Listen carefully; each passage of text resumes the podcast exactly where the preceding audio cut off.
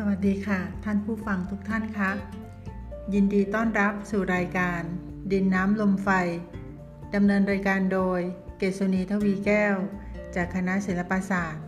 มหาวิทยาลัย การกีฬาแห่งชาติ วิทยาเขตกรุงเทพค่ะ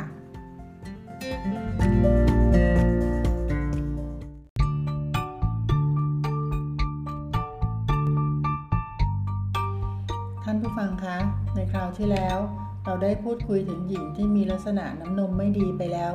ในวันนี้เราจะมาพูดคุยถึงหญิงที่มีลักษณะน้ำนมดีกันบ้างนะคะ ประเภทแรกก็คือเป็นหญิงที่มีกลิ่นตัวหอมดังกล้วยไม้ ไหล่ผายไซเอลรัด หลังราบ สันฐานตัวดำและเล็ก แก้มใส มือเท้าเรียว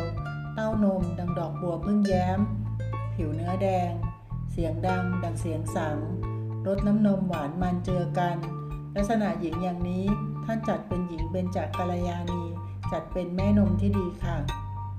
ส่วนหญิงประเภทที่สองนั้น จะมีกลิ่นตัวดังกลิ่นดอกบัว ประเภทแรกนั้นกลิ่นตัวหอมดังกล้วยไม้ ส่วนประเภทที่สองก็คือหอมดังกลิ่นดอกบัวนะคะ เสียงดังดังเสียงแตร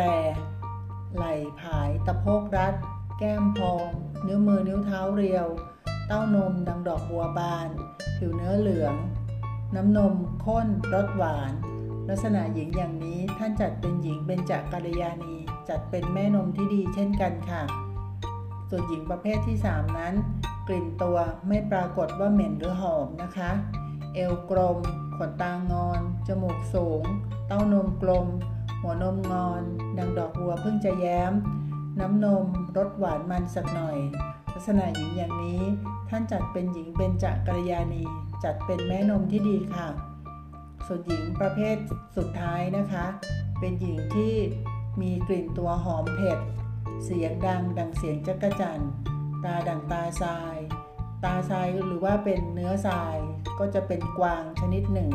เพราะฉะนั้นก็คือตาดุดตากวาง ผมแข็งชัน ไหล่ผาย ตะโพกผาย หน้าผากสวย ท้องดังกาบกล้วย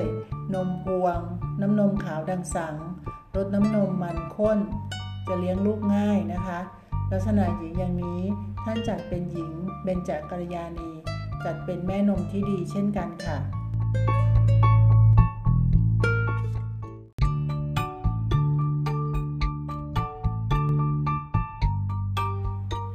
านผู้ฟังคะ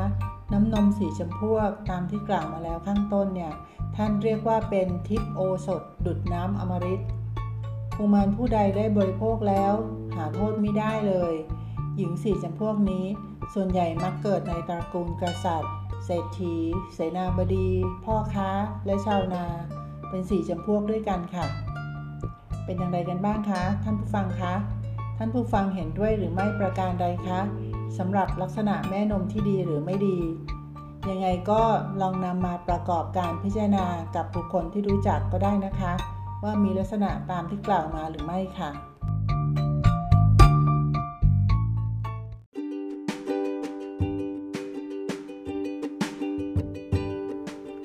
สุดท้ายขอขอบคุณข้อมูล